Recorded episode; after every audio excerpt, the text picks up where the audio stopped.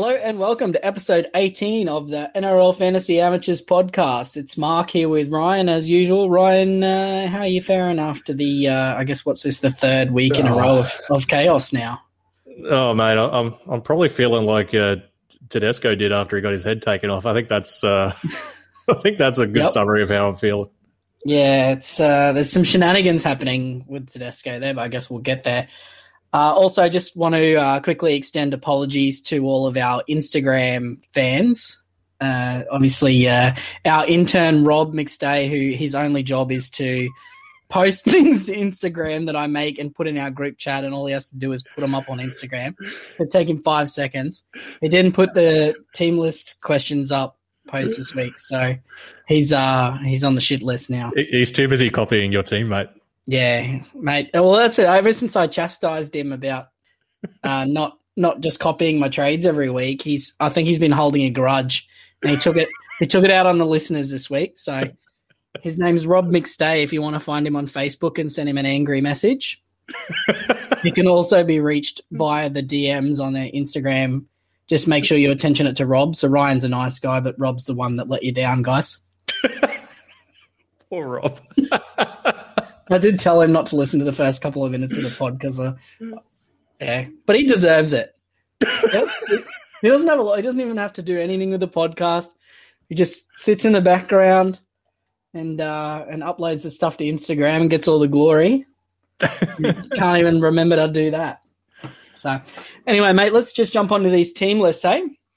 yeah, let's get into it. Yep. All right. So first game, the uh, we've got the uh, Raiders who were thoroughly embarrassed by the Cowboys juggernaut last weekend. Uh, so they're coming up against the Rabbitohs. Um, they've made not a lot of changes for a team that got beaten in a game that they uh, really should have won. Aside from Josh Papali uh, having a rest, uh, I don't know why he needs a rest. He hasn't really been doing that much. Um, so he's uh, he's actually in a lot of teams here at uh, 14% ownership. Uh, we actually flagged him as a potential buy in the preseason. He's kind of been plodding along. He's averaging 51. So, I mean, like, he wasn't a disappointment per se, but sort of where we were hoping he might be. Uh, he's obviously uh, going to spend some time beating up on people in reserve grade now. Yeah, I mean, it, it's also you got to keep in mind he's got Origin coming up. It, yeah, I mean, Ricky is just always he's always played these sort of shenanigans. He's never really uh, seen keen in playing middles in a consistent role. Um, yeah, well, I mean, what would you be doing if you had Josh Papali? I know he's Got to sell. Yeah, gotta got to sell. sell. Yeah, got to sell. Payne Haas has bottomed out. It's perfect time to cash out one of you guys like an Alvaro or a Stefano down to a cheapie and uh, upgrade uh, Papali to Payne Haas or something like that. Would be the go this week, I reckon. Hmm. Uh, if you can do that. Um, outside of that, obviously, Harawira Naera had a pretty successful comeback, uh, putting 49 points up in his first game this year. Are you going to be on the Harawira Naera train with me this week, right? Yeah, I think I am. Um, we know he's got he's proven that he does have the fantasy pedigree in the past, playing for a, a much weaker side in uh, in Canterbury. Um, yeah, I mean, he seems like a good buy. You just got to keep in mind that he is a, a little bit of a roller coaster. He's not one of those uh, consistent guys. I think we even saw that on the weekend. Like he was on, he was going at about point a minute for the first twenty five minutes, and then I think he managed about ten points in the next like half hour, and somehow you know managed to break some tackles and throw an offload in the last ten minutes, and end up uh, at forty nine. So. Yeah. Um, yeah, he's just one of those guys that uh, like, like he, he could easily put out a you know a low 30 score in 80 in 80 minutes or he could even get you 100 we've seen him do that before too Yeah, so I think his floor and ceiling, his floor's in the 20s and his hmm. and he's like in the low 20s as well, and his ceiling's 100 is from what he's done in the past. So I have him projected at about 46 average, and that could be anything between 22 and 100. So if you're going in expecting him to give you 50 points a week every single week, you are sadly mistaken. However, I'm not saying that that doesn't make him a buy, so I think he is a buy. Obviously, he's not going to play State of Origin either, so he's going to be available over those buy rounds. Not that Whitehead or Hudson Young are his two competition are going to play Origin either.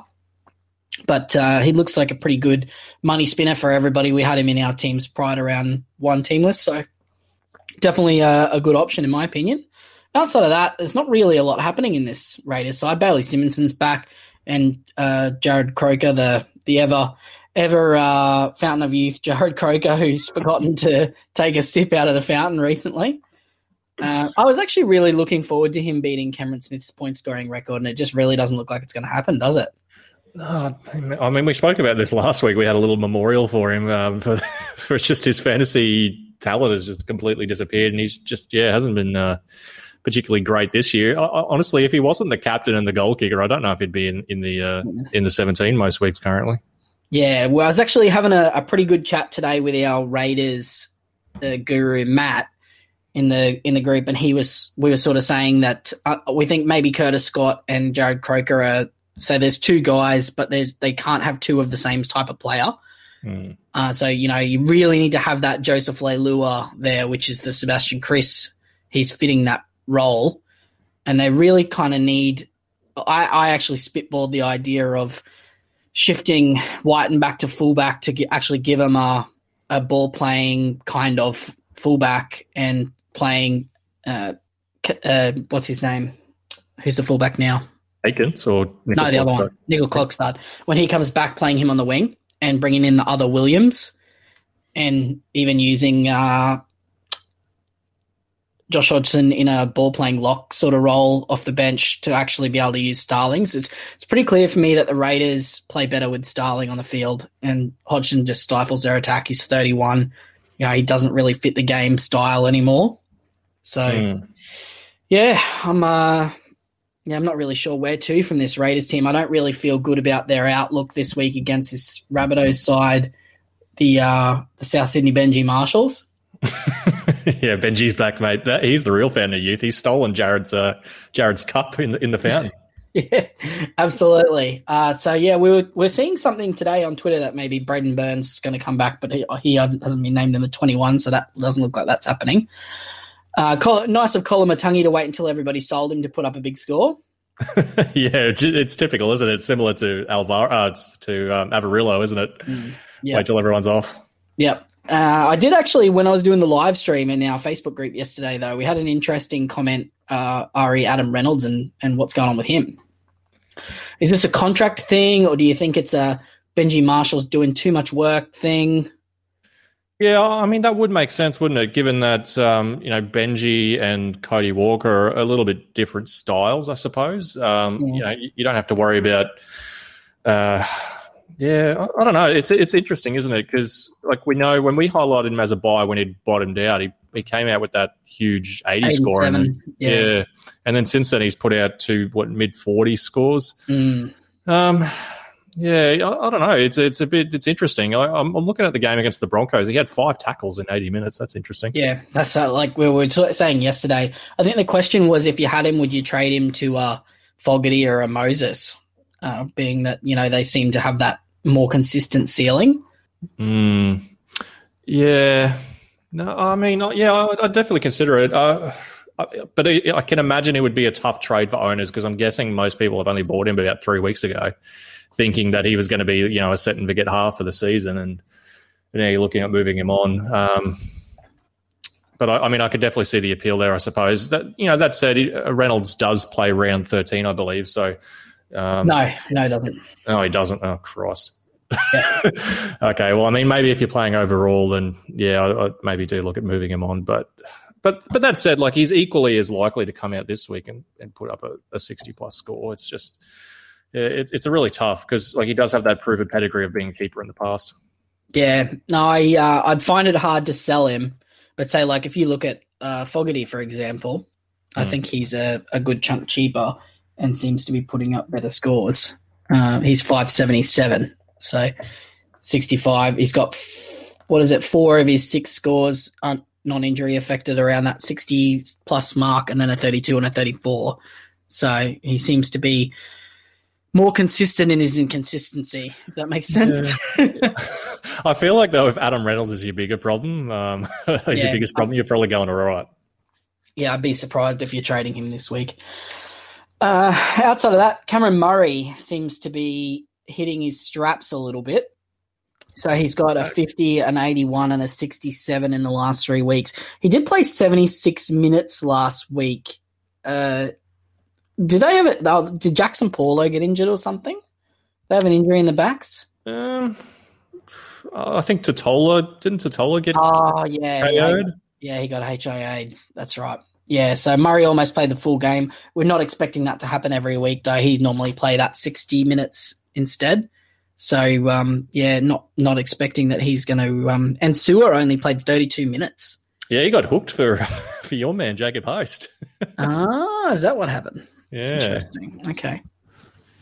because I because I think I think when he got hooked was when the Titans were just pouring on the points against the Rabbits. Ah, yeah, okay. Yeah, Su'a's not a particularly good defensive back rower. He's an attacking back rower, so uh, I can see why that makes sense. Uh, he's kind of like David Fifita that you buy from Wish. That's a good analogy. I like that. Mm. Thank you. Wish I David thought- Fifita. Wish David Fifita. And you're like, it kind of looks like what I what I ordered. um, yeah, so I mean, there's not really a lot in this Rabbitohs team. They don't play the first buy. All the good options are playing State of Origin. Uh, probably not getting back on Koloamatangi now. Uh, Campbell Graham's the only one that's really interesting to me, but I think there's a couple of centers floating around that play the first buy that I'd probably be leaning towards now that we're sort of getting a bit closer. Yeah, I, I, I tend to agree. Um, like, like I think Cam Murray would be a good, uh, you know, mid edge buy if you're not worried about overall. But Mm. um, yeah, again, I'd probably go for other options in around that price bracket. Yep. Uh, I reckon we move on to the next game. So uh, that would be. Melbourne Cronulla. Oh, that's right. Oh, Cronulla lost to the Bulldogs.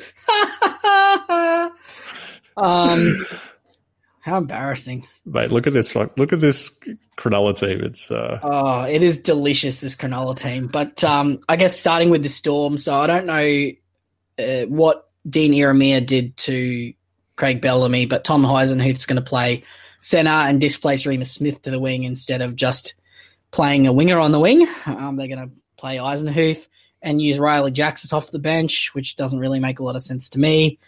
Uh, you have to think that maybe uh, Aaron Fettuccini is going to come on or something like that onto the bench. But they've also got uh, Isaac. That's Penne for anybody that's not getting my pasta joke.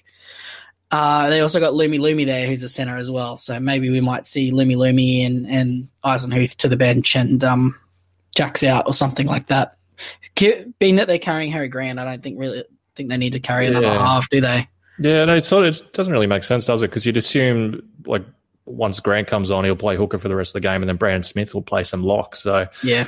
Um, yeah, it doesn't really make a whole lot of sense to me. Maybe Rigatoni comes in, or um, yeah, or, or Lumelume into center. Yeah, it's uh oh Bellamy. Bellamy does like our fantasy team. He's doing a really nice job getting Harry Grant's price down for us. We we need him to start him at some point, though. Yeah, it might be in round eighteen or nineteen, I reckon. Hmm. Uh, he'll be nice and cheap at six hundred and fifty k or something by then, maybe. On the other side of the ball, though, is there's not really a lot fantasy wise happening there. I mean, Munster's doing well.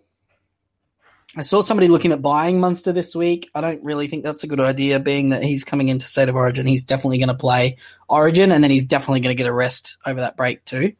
Yeah, Um, I, I, I tend to agree there.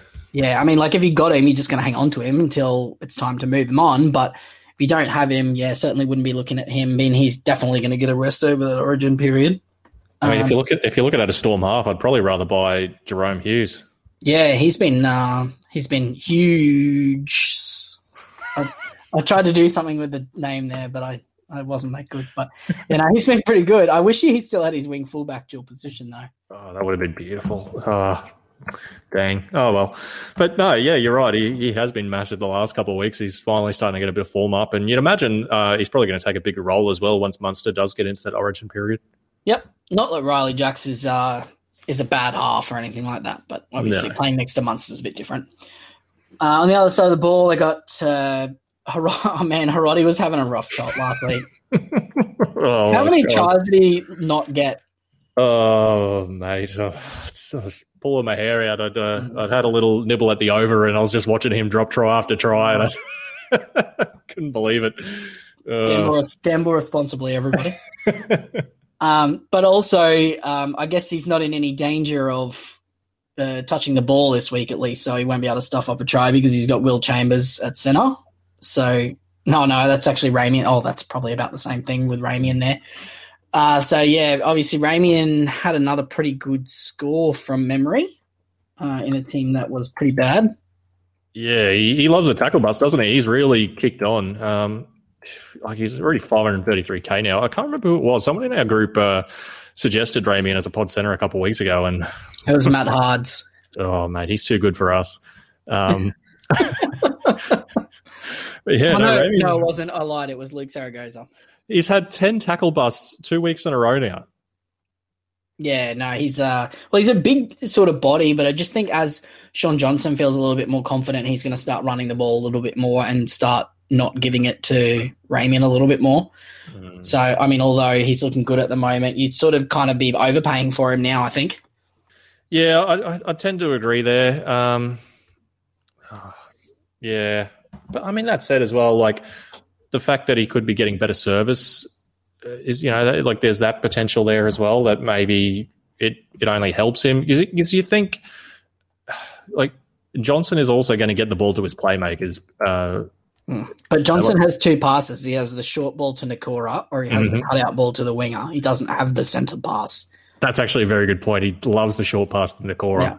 and and like Chad was talking in his podcast, uh, I think it was the one with Talking League, and he was saying that he was just going to focus on giving the ball early to Ramien. Uh, and obviously, Shaun Johnson's not interested in doing that. So uh, it'll be interesting to see how it plays out. I'm happy to let that one go through to the keeper for me. I think. Mm, yeah, I tend to agree, especially now that he's already at 530k. Um, Yep. If you if you got on at 440, then you know, well done. Yep, living the dream.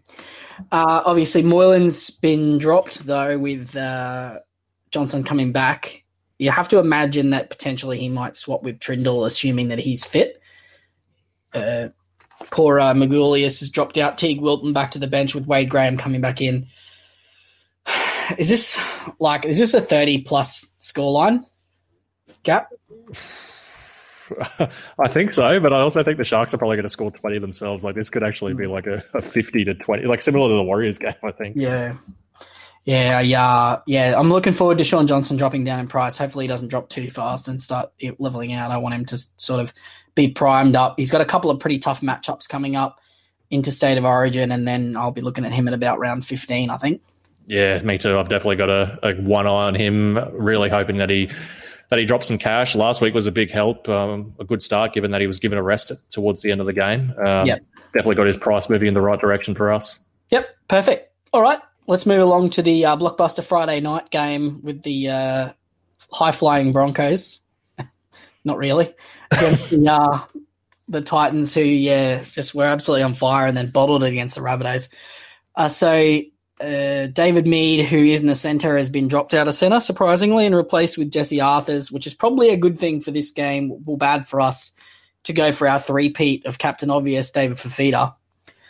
Um, but yes, Arthurs comes in. He's going to steady up that defensively. Although, yeah, so I guess Herbie will play left center and, and Arthurs will play right center. Um, but then they've obviously taken a gamble in the halves as well, bringing Milford and uh, and our boy Tyson in. so, um, Matt, I was watching some highlights of uh, Tyson Gamble on um, Twitter just before. It seems to me like his two things that he's going to add is defense, which the Broncos really need, and a big boot kicking game, which is what they need as well. So anyone that has Milford, you have to imagine that Gamble's actually going to take a, a lot more of the kicking than what these other two halves that were partnering Milford were going to do. Yeah, uh, I, I mean, I can definitely see that. I, I really hope uh, anyone that held Milford has probably gotten off him by this point. Um, but yeah, no, I, uh, you're probably not touching Gamble, I'd assume, given that uh, Kevy loves to chop and change recently. Yeah, I mean, if they win this game, which I thought they were a chance last week, and although they lost by 34, they didn't play like they did for part of the game. Like, th- there's a team, there's a Broncos team in this 1 to 17 that can beat this Titans team. Mm. I don't know if they're going to actually arrive at the stadium, but they're in this, they're in this team somewhere. So it'll just be interesting to see if they can actually uh, turn their potential into something. I mean, this, you know, without Tino, uh, and um, I mean it's and also Lasone as well, who's been doing our job for them, not for fantasy but for footy. Um, they're they're they're not they're vulnerable. I'll put it that way. No, I, I, I, definitely agree. I could I could definitely see the Broncos winning this game because um, we know the Titans as well. They're prone to their own uh, lapses. Like you know, we saw against Manly, they just came out and just were absolutely flat. And even in that Souths game, they were firing for a bit, and then they can just I don't know go to sleep for a little bit. Like yeah, they're just you can definitely tell they're there's a good team in that Titans side, but they're not the um, you know the premiership contenders. A lot of people were hyping them up to be in, in the no. preseason just yet. Yeah. Bottom um, half of the top eight. Yeah, yeah, I tend to agree there.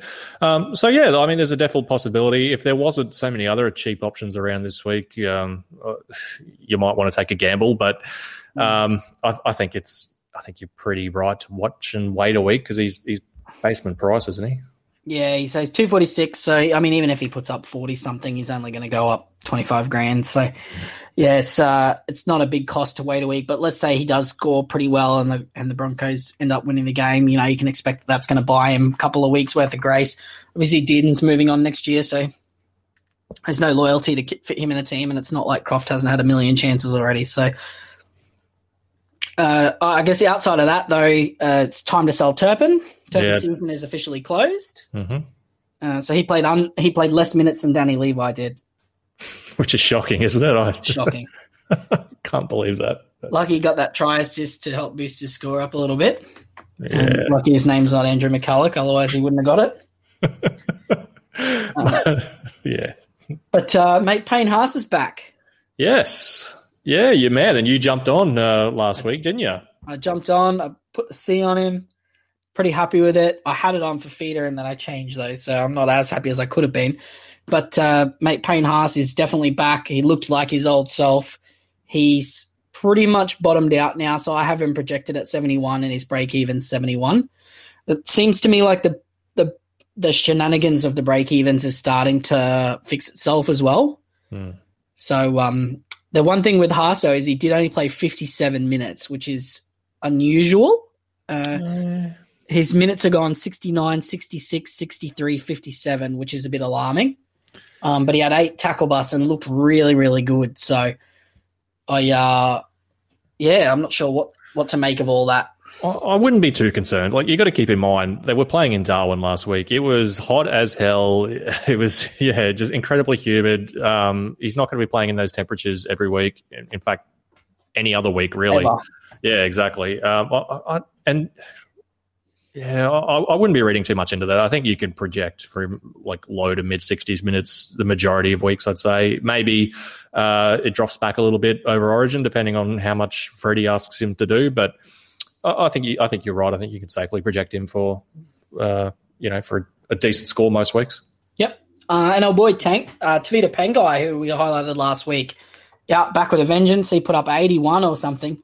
Uh, and he's uh, luckily, still just under 700k. It looks to be a uh, a weapon.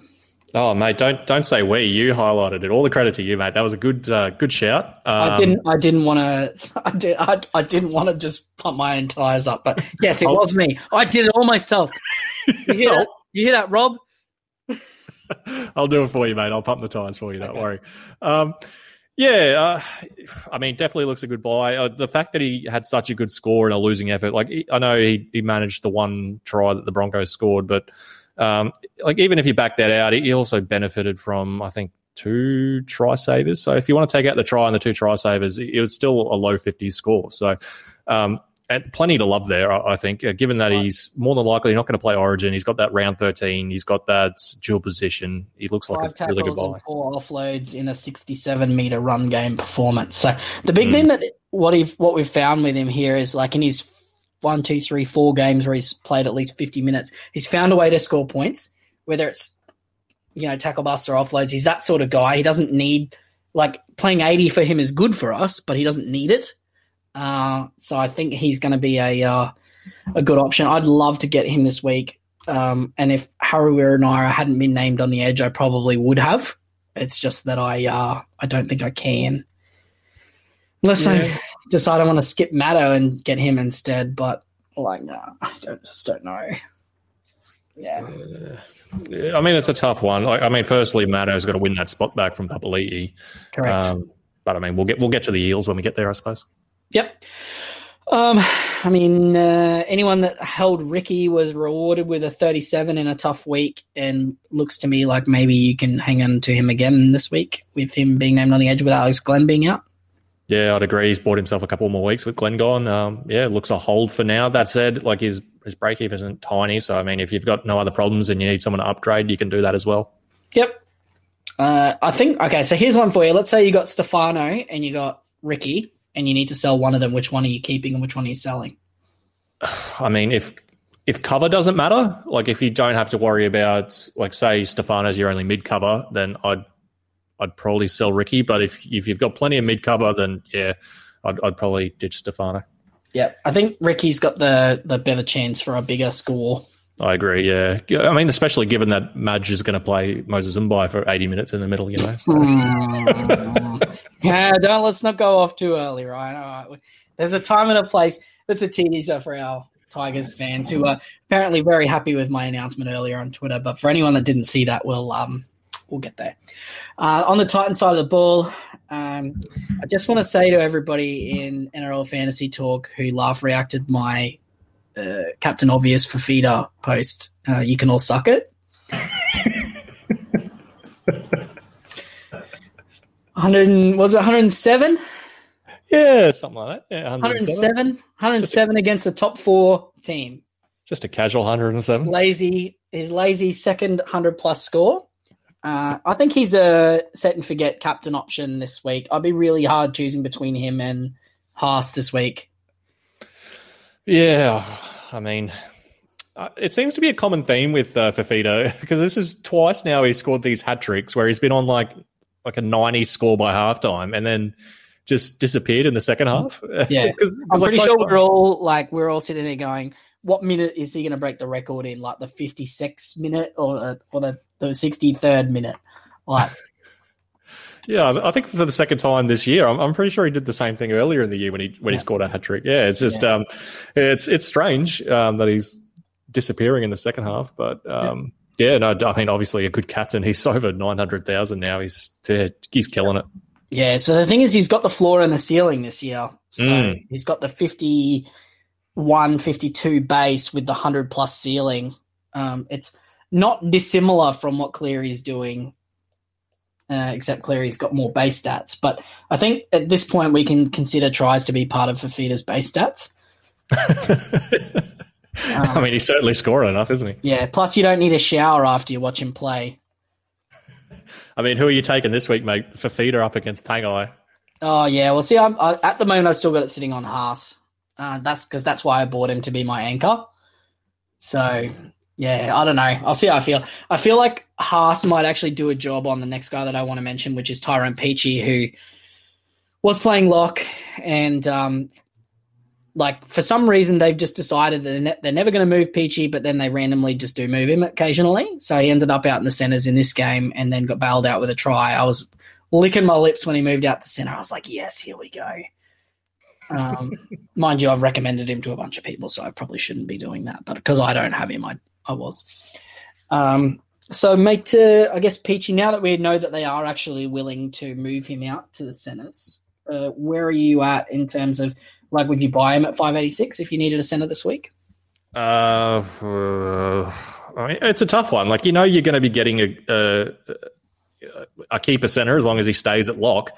Um, at, at that same at like uh, that with that said at 560 uh, 586k it's it's a little bit too rich for my blood i think for a center. I, I don't really like spending that much on a center to be honest. Nah see right now you got bradman best is 2k cheaper. Uh, he's mm. obviously a lot more fun to watch. I know you like best as well. So he's uh yeah managed to put up 47 against the panthers in a a low game without a try. So he's uh coming up against the lowly Raiders and the Tigers in the next couple of weeks before he runs out into the uh, Cowboys juggernaut in round 11. um, but um, yeah, it's a, yeah, it's starting to sort of uh, Peachey's starting to become a bit too expensive at that point. But you know, if you already got him, just obviously you're uh, you're loving it at the moment. Mm-hmm. Uh, I guess moving on to the next game, we'll see Panthers and Sea Eagles out at Bathurst. We're see, keen to see Tommy Turbo go around the track out at Bathurst. This is the uh, the Bathurst 100 because that's how many points Tommy's scoring this week. Woo! Yeah, baby. I love, I love it. I love. How good was it? Like all those people, they're like, "Oh, Turbo Sammy's oh, second week this week. He's gonna do it this week." Oh yeah, right. Yeah, how much do you reckon they were just sitting there crying, watching him? and now they're all the ones that are buying him this week after he's put up those two big scores. Yeah, I'm, I'm just so glad he managed to get through that game because I remember reading, I think the physio, the NRL physio said that um, within the first two weeks is the greatest chance of re injury. And then after that, it starts to diminish pretty rapidly. Yep. Um, so, yeah, I'm just so thankful we got through the first two weeks. And not only did we get through the first two weeks, he's put up two big scores. Yeah. And he, he's just changed this Manly side so dramatically. Yeah, so Tommy was the one that was going through the two weeks. he was literally going through it. Like anything that was anywhere near him, he was just steamrolling. And um, mate, it's being helped by the arrogant no look passes by Josh Schuster as well out there. Yeah, not wrong. I actually don't think he ever looks at somebody when he passes them the ball. he just sits at, sits at home and like practices throwing no look passes to people. He's been um, he's been he's been watching too many TikToks, mate. He wants to be on the highlight reel. Oh, maybe we need to make one of uh, Josh Schuster no look passes. oh, good compilation there. Yep. Um, mate, yeah, so uh, obviously Manly are looking really good. They've got two wins in a row. Uh, the first one was kind of unexpected, and then this one they just steamrolled the Tigers, but I guess we'll get there. So Schuster's looking like more and more like he may actually be a keeper if this Manly side's good because he's what he's had here is a good base in tackles, but he's setting up setting up tries as well. He was on like fifty after the first thirty minutes or something. Yeah, he was flying, and then he bloody at the end of the game in the garbage time, he racked up two penalties and an error in like in, mm. in the space of about a minute. Took the, um, the accelerator. Yeah, not wrong. Um, but no, you're right because I think you asked me this question last week, and I was like, no, I wasn't too sure. I was like, no, I don't think he's a keeper, but he's probably the last bloke in the team I'm going to sell. Um, but yeah, you're right. Like the fact that Manly, because firstly, I don't think there's a player in the league that adds more points to a team than Tom Trbojevic adds to Manly. Um, and and that can only bode well for Schuster. That given that he was putting up all these good scores back when Manly was getting pounded by teams, and it was um, basically um, just forty tackles and sixty meters a game. Yeah, and now now it's forty tackles, sixty meters, a couple of tackle busts, and a try assist, and that, that tips him into the the early fifties. Mm. Yeah, um, mate. And then on the other side of the ball, obviously we've got uh, Api Koroisau back for his first game with a nice high break even. I think it's eighty seven or eighty four. Uh, so he's another one. We're going to see him uh, come back and hopefully drop some cash. Yeah, he's definitely one to target. Um, and Penrith, correct me if I'm wrong, but I'm pretty sure they play round 13. They do. Uh, excellent. Now, Appy, is he any chance of origin? Do you think he could push out Damien Cook? No. They couldn't. They can't. Based on how Cook's played in the past, game two, if if Queensland, sorry, when Queensland win game one, maybe for game two. but we've already had the buy bot. We've already had Appy's round 13 score by then, so we're fine. Correct. And then we can trade Appy to Damien Cook for round 17. Oh, look at you. you. have got the wheels in motion. Yep. I've already spoken to Freddie. I've G'd up the Queensland boys. Now I just got to hope that Paul Green doesn't ruin it in camp. They're ready to go. Um, mate, Cleary, doing Cleary stuff. He had a low game, get 85 or whatever he got. Um, he actually downdated. Yeah, I know. He went backwards. What happened? Oh, mate, I don't know. I own Cleary for one week and I've broken him. He, he goes backwards now. Mate, this is the beginning of the end for Cleary. Here we go. We just needed the the the steady on of the down dates. I think the scorers realised that every single other team aside from me has, and I'm far enough behind everybody now that they can stop adding the ghost points to him. So I think he's going to actually start getting his real scores now. Oh, is that what's going to happen? Yeah. So they've been monitoring the Twitter, just waiting for me to hit the 20,000 rank mark. And they're like, nah, he's far enough behind now. Don't have to worry about this bloke. He's, we know he's a jet if he had Cleary. Yeah, exactly. All the duds have been wiped out completely. And everybody's got Cleary now. So we're going to give him what he's actually scoring instead of uh, some inflated scores to just wipe him out so nobody can afford him. Yeah. Um, but, mate, outside of that, this team is not very uh, fantasy relevant. Really, I mean, yeah. is still going huge. Can he continue this? I don't. I don't like. He's just doing so much more than any winger ever has. Yeah, I know. Like generally, I just I hate buying wingers, let alone buying wingers for seven hundred and twenty k. But he's just yeah, he's because he was. Uh, I remember looking at his score last week, and he wasn't on very much, but he somehow like early on in the game, I think about like near halftime, but then by the end of the game, he's in it on sixty nine. Like I know he got a try, but like to have over three hundred run meters as a winger, yeah, it's absurd. Yeah, yeah. I uh yeah, I'm I'm just not buying him out of principle now, but I mean, he's too expensive now. Like, you can't buy a, wing, a winger for 730k. Like, even if he does average 60 for the entire season, like, oh god, it's just yeah. Mm. I have to say though, I, I really hope he listens to this. But mate, TK mm. in the preseason podcast, he highlighted Toto as having a value and and being a buy, playing on this left edge outside of his mates there. And I went on Twitter and I called him an idiot. and he is right and I am wrong.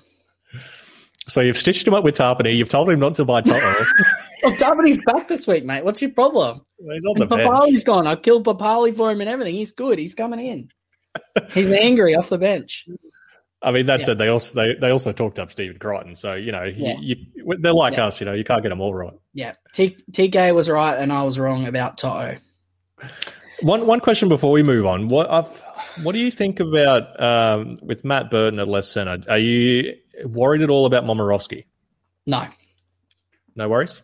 No, not worried. Okay. I discussed this at length on my live yesterday. Oh, uh, okay. Uh, my opinion, because I had Benji in the comments telling me I was an idiot and Momirovski wasn't going to come back. So, my opinion on this is I don't believe that the Panthers have held on to their key backup center slash half to play him in first grade and risk him getting injured when they need him to cover them for origin and for injuries. They need him to cover. They're not going to risk him getting injured and leave out a guy who can't play, like leave out a guy who can't play in that position. Yeah, but, because but I mean, he covers like, their entire back line. He covers their one to seven, right? So he's their first cover to come in in any one of those positions. Hmm. So why, like, in the event that he gets injured, the quality of their cover in all of those positions diminishes. You know, but, realistically, they're only leaving him out for two weeks, and then he's back playing over Origin again. But I mean, like, is he no danger of getting injured when he's playing reserve grade? Because he was playing reserve grade before he got into this side. Well, maybe that's because they weren't sure they, when they were going to be able to give him minutes and they wanted to keep the fitness up. Hmm. You know, that's just like maybe I'm wrong, right? Maybe I'm wrong. But, you know, I know worst case scenario, I hang on to Momirovski. He's definitely going to play the round 13. That's true, yeah. So, worst case scenario, he doesn't make the team. I just hang on to him for another couple of weeks, begrudgingly. Have him in round 13 plus 14 if Cleary gets rested or something like that, or Luai or whoever else is playing Origin, their entire back line. You know, somebody's going to get rested. He's going to get a couple more games, and then I'll move him on later. But mm-hmm. I just don't, I don't, I don't think it's going to happen. No, I, I do tend to agree that he is a hold still. Um, given that it's only two more weeks, you'll know then and you've got to think as well if uh, even if Momirovski doesn't force his way back in, if anybody in that one to seven is injured, suspended, anything like that, he'll be the first one in as well. Yeah. Um, yes, but I, I can definitely see why some people are worried. Yeah. Um, with trades, same... with trades being at a premium, I just don't think it's a it's a necessary thing to trade a keeper center potentially um, for uh, what I consider to be a one third chance that he's not going to come back into the team. So I think two thirds he's coming back, one third he's not coming back. Roughly is where, but that's that's just me picking a number out of my ass. but that's where I, I, my gut feel is that he's going to come back and Burton's going to go back and play reserve grade. That that yeah, I tend or, to my, my gut tends to man. agree. Yeah. yeah. my my gut does tend to agree with you. Like maybe maybe um, Matt Burton is the 14 or something. Maybe Tyrone May disappears. Maybe Matt Burton. Because, you know, we've seen a lot of teams play that, you know, that ball playing block role. Maybe that's an option um, yeah. to fit them all in. But yeah, I'm not sure. Yeah. I mean, don't get me wrong. Matt Burton is definitely good enough to be in this 17 and should be in the 17 somewhere. But I just don't like, given the Penrith's premiership aspirations, I just don't know why they're risking him and leaving out the centre when he's their cover for that entire like if Nathan Cleary goes down, they could realistically still win the comp with Burton. Mm. But you know, if Burton's injured and then they miss out on Cleary, they got Tyrone May in the halves with Jarome Luai, and it starts to get a little bit shaky. You know, so that's just my that's just where my gut feel on it. If it was me, if it was me, I'd honestly I'd be dropping Charlie Staines. Charlie Staines would be the one that was out. Mm. But you know, that's that's a separate issue. Uh, I don't want to you know spend time. Well, ultimately, we're guessing at the end of the day. So Yeah. we can only wait two more weeks, see what happens. If he doesn't come back into the team, he's 526k, so it's, you're talking about a 50k upgrade to Peachey or something like that, who plays that first bye, you know, or even cashing down to a, you know, let's say you're going really good and you're cashing down to a Walsh or something who's at 350k by then, you know, and you're banking the 200k. Like, you know, like you've got so many options there. Um, so yeah, I think you can ha- hang on for two more weeks and wait and see what happens. Personally, Yeah, no, I tend to agree. I, I think I'm with you there because I mean, at the end of the day, this is um, just educated guessing. We don't know what Ivan's thinking. We're just trying to, you know, inflect our own um, foresight on based on what we've seen from Ivan in the past. So, I mean, Yeah. if if anyone wants to sell Momirovski based on that, they've got a strong belief that he's not going to crack this 17. I, I, I probably wouldn't talk you out of it, but you No. know, we just think he's he's going to come back into the side at some point. Yeah. The other thing is, you know, you got to take into consideration, and I want to finish talking about this in a second, but I know Panthers have been trying to tell him to trying to get him to backflip, and I wonder if maybe uh, some of this media stuff about him, you know, needing to be in the in the starting thirteen, you know, even when they're fit, maybe that was some sort of a something that got you know, like somebody in the Panthers organization went to the media and said, "Hey, start talking about this stuff." You know, so maybe we can get him to backflip. Mm. You know, you never know. So I mean, we don't know what happens. I'm, I'm sure these clubs are a lot smarter than what we actually think they are. Well, some of them are anyway. Maybe not the Tigers, but most of them are. Hmm. Uh, we'll, we'll we'll move on to the next game, which is the Bulldogs and the Eels. So the Bulldogs, uh, surprise, surprise, Cotric scored poorly again, even though he got a try. Um, Will Hopoate, I don't know if I am willing to say that he's back, but he had a pretty good score there, though. Yeah, I mean, he finally put up one for the year. That's his, probably his, his one for the next month, I'd say. um, yeah, I, I don't know if I'd be willing to say he's back, especially running into the Eels this week. It doesn't get much easier. Um, Mate, what happened to Dylan Napa? Did he have a, re- a big can of Red Bull before he ran out? what happened with that? He looked really good. He, he he like he literally had like he had his average run meters for the season so far in the first eleven minutes of the game or something. Yeah, wow, look at that now. 139 run meters for the game. Yeah, he was on he was on seventy run meters after like twelve minutes or something like that, which is his average for the year prior to that. So yeah, he definitely played like he played absolutely out of his skin, and that was a I think a big reason why they got on top was Napa. The Sharks only really started coming back when he went off. So it's not often that I compliment Napa because I hate him. I don't hate him, but I'm disappointed with what he did in Origin, where he was really good when he was playing against somebody with the last name Burgess. Uh, but uh, mate, Corey Waddell looked really good at lock. Adam Elliott basically spent the entire game hiding out on the edge, just soaking up the glory and not actually doing anything. Um, mate, that's actually an interesting one because Elliott, uh, we were highlighting him as a buy, and he had a couple of pretty good scores, and then he seems to have gone off the boil a little bit. If you had Elliott, where are you? What are you doing? He's at six down at six twenty four now, um, seventeen points on the weekend. Well, I, if I'm remembering correctly, I also tend to remember that we highlighted that he doesn't have that pedigree. Like for all the people that were looking at him, he, he's never really had this fantasy pedigree before. That said, if I owned him, I'd definitely be holding. Like, like for I think you can forgive one very bad score, given he had nine missed tackles. I don't think he's gonna, he's he's not going to do a Kurt Capewell every week. And 36 meters, though. That's the other worry. In a game where they were dominant, he didn't didn't gain any attacking ascendancy while missing tackles somehow, being the only player on the field for the Bulldogs that was missing tackles. Yeah, I, I, I don't know. I still think he's not an urgent sell. Like, given that you can look at the first six rounds of this year, that 17 really does seem like an outlier. Yeah. Uh, that said, I wouldn't be buying him either if I had it, if No. I didn't have him. Maybe he's one to hold and just pray he has a good score this week to level him out and wait for uh, Maddo to drop some money and then go across to an actual gun, something like that, or Appy. Yeah. Uh, outside of that, Luke Thompson, 47 in 63 minutes, is kind of a bit, I guess, a bit below what I would have been hoping for, but he's got three scores above 45 now, so he's uh, he's chugging along nicely. Uh, but he's kind of probably too expensive to be a buy now. Yeah, I, I, mean, I know he is your man. You really love him. You've got a bit of a man crush on uh, old, old Lukey Thompson. I just like um, he just he's just like I used to love James Graham, and he just yeah. reminds me of James Graham. I was thinking the other day. Remember when James Graham was like a legit captaincy option because he averaged oh. like, because he averaged like fifty eight. yeah. Now, like if if you tell somebody to captain somebody and they get fifty eight, they get laugh reacted on Facebook. like, yeah, okay, sorry, my captain didn't get one hundred and twenty. All right.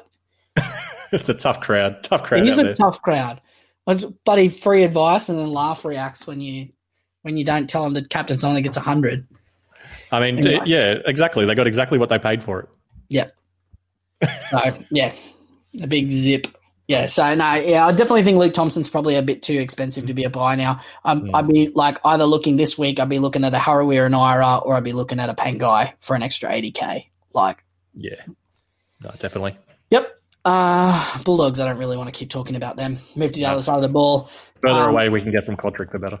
oh, you know what? Like, like as mean as far away as he gets from the ball. yeah, exactly. Yeah, um, mate. So with the Eels, uh, Moses pretty underwhelming and a f- absolute flogging. But I, I guess somebody asked me about this today. He's kind of the base stat guy. So when they're on top and the, the other team's sitting behind the goalposts, he doesn't have a chance to accrue those base stats of kick meters. And he had, what, 310 kick meters or something like that, down from his usual sort of 450. Mm. Um, so uh, I wouldn't be too worried about Moses. Um, 50 points is pretty good for a, a floor.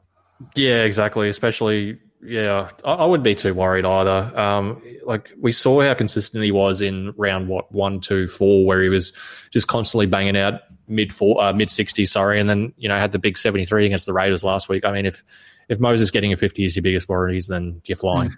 Yeah, but keep in mind as well, he doesn't have any tries through seven games. He usually does score mm. a try at about one in every five, so he's probably due for a one or two.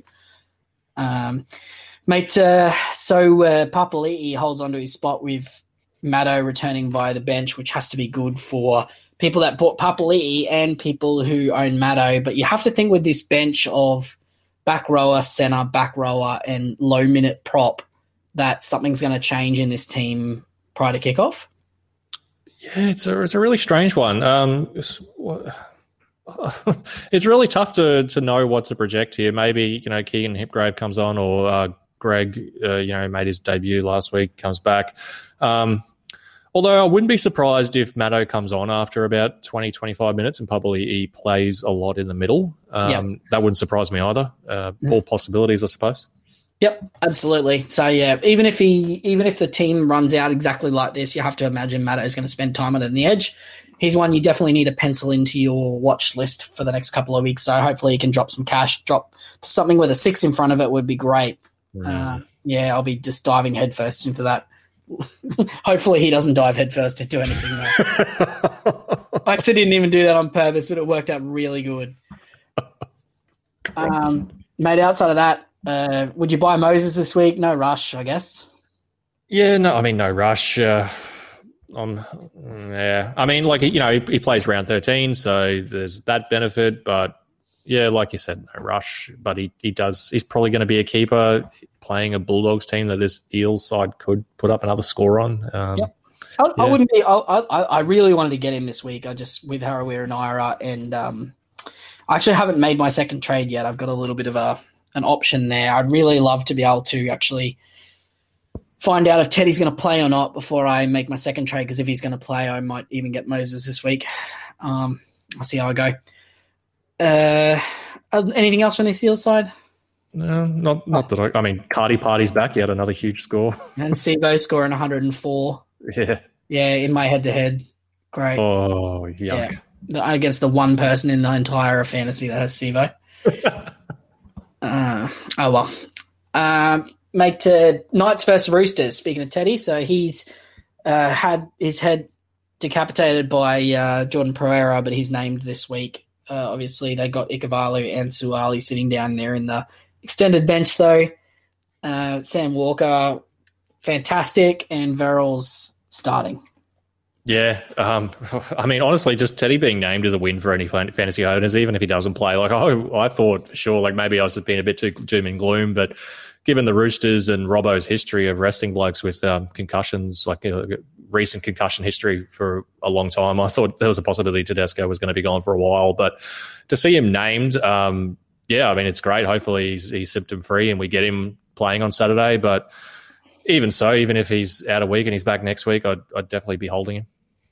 Yep. Uh, Crichton's sort of doing okay. Uh, don't be surprised if we see this uh, Verrills Marshke s- swap around again. I'd, I'd suspect Verrills is going to play more minutes though this week. Uh, you'd have to yeah, think that build him into it, you know. Yeah, you have to think that that thirty minutes was like a you know a starting point to build him into match fitness. Of um, course. Yeah. Yeah. So where are you actually seeing his role long term?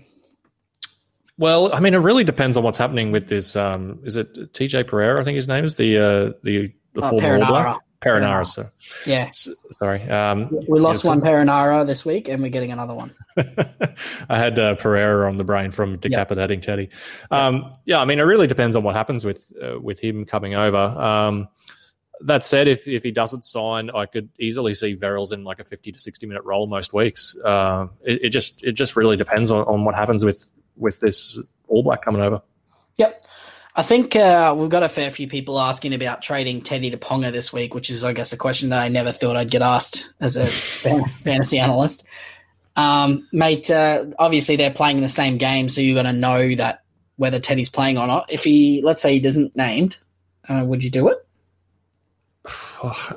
I was considering it when I thought Tedesco was going to be out for a while. When I when I had in my head that oh, Robbo's probably going to he's had three concussions in less than a year. Robbo's probably going to sit him for bloody six weeks. I was really considering Teddy to Ponga, but I, I, I probably wouldn't. Like now that he's named, I probably wouldn't. Uh, mm. I think you just got to stick with Teddy and get Ponga in another way.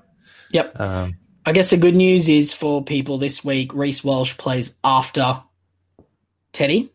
Mm. So you'll know if Teddy's going to be out, and you'll be able to make that trade to get Walsh in, maybe like a Stefano to Walsh type deal, or Alvaro to Walsh. You'll be able to actually hold on to that while you wait and see if Teddy's going to play. So that's a bonus.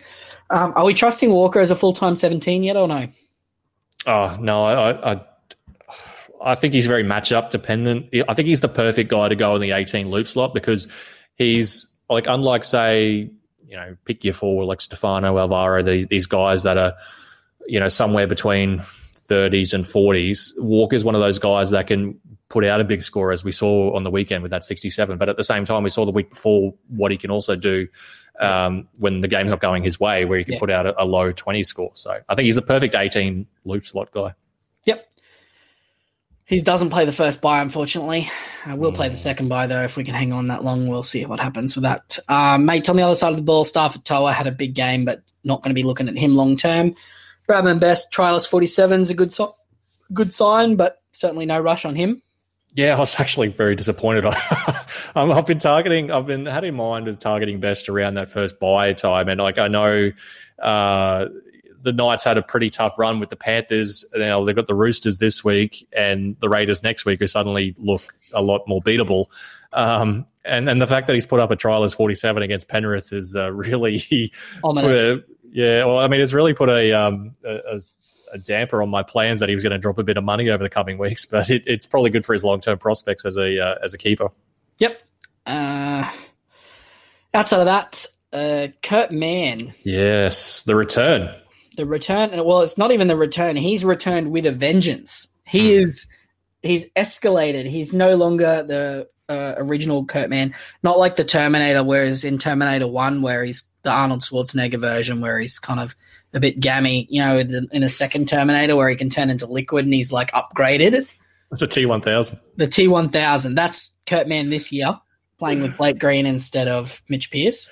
So he seems to be uh, doing a bit more kicking, which obviously is good. He's he's a good ball runner, good defender normally, mm. um, but playing the first bye and having a extra five to seven points a game in kick meters is uh, is a nice little wrinkle for him to maybe be a low 50 scorer, only priced at what 520k or whatever he is. I think he's 560 now. Yeah, after that Oh, big he? 80, 80 point score.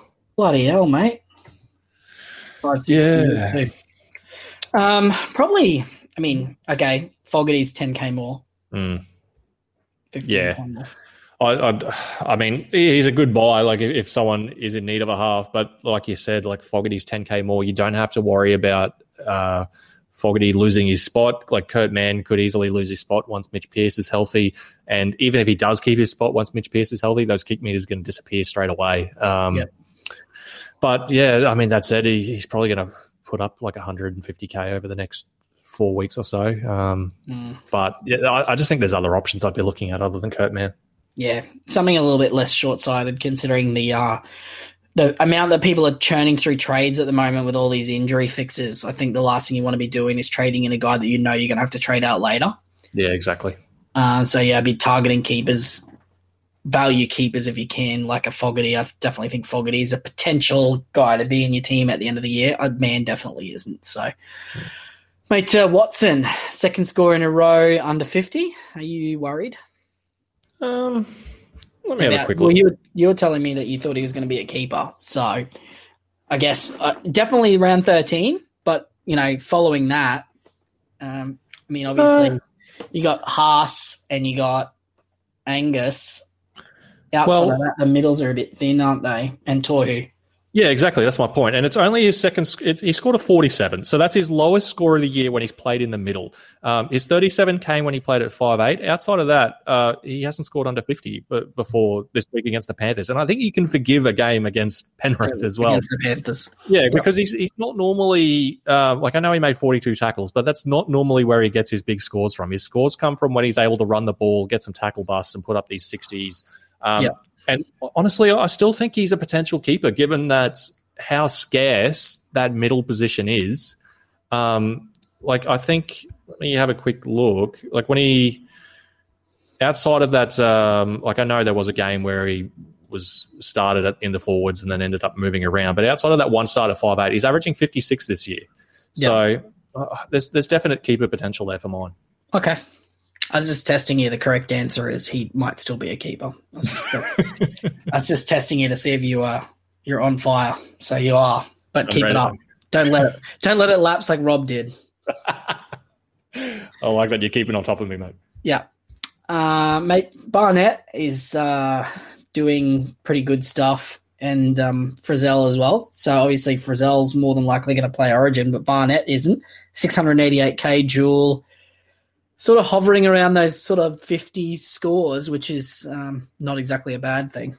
No, I mean it's a lot better than what I thought he was. Um, like I thought he would be. He's he's typically in the past. He's never really put up this consistent scoring when he's been in the second row. Like he's always usually put up these scores when he's been at lock. Um, so the fact that he's managing to put up these scores in the second row, and especially now, even with goal kicking gone, um, he's still doing it. Like I know he had he had 49 tackles against Penrith. Uh, yeah, I mean, yeah, he, he's looking like a like a potential keeper, and especially with that mid edge, I guess it's just a matter of um, if you don't have him, who would you rather, him or Pangai this week? Because Yeah, they're both that in that was- same bracket. That was the next question I was going to ask you. If you could buy one of them, they're 2k apart. Which one would you buy? I'd, I'd, I'd still I'd be going Pangai myself just because I think he's got a, a much bigger ceiling. Yeah. Um, and and like Barnett's floor this year, we saw him get a 38. Like I don't think Pangai's floor this year, given the new rules, the the way As an um, 80 minute back rower. exactly like the way the game's going, I don't think his floor is going to be much worse than that. Yeah.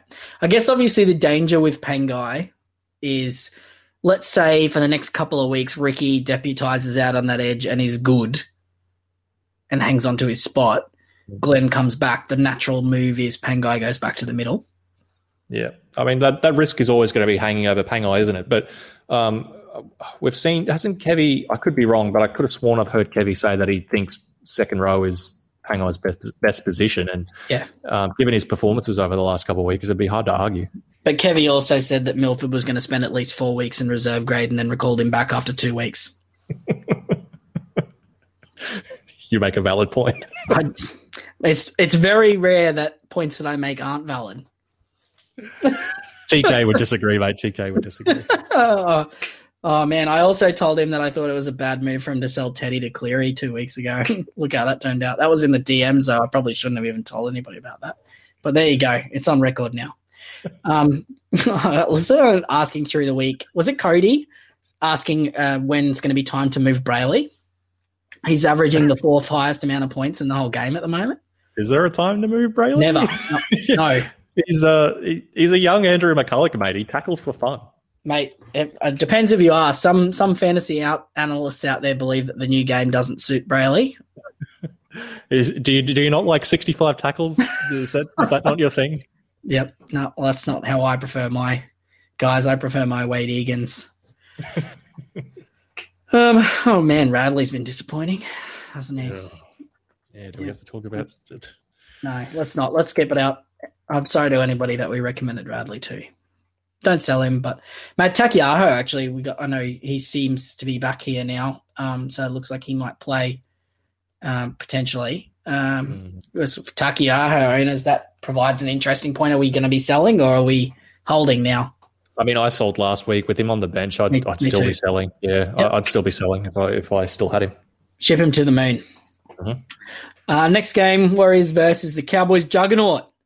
Uh, so the uh, the Warriors, uh, the apparently the Reece Walsh to fullback experiment is over, but the Reece Walsh to five eight experiment is beginning.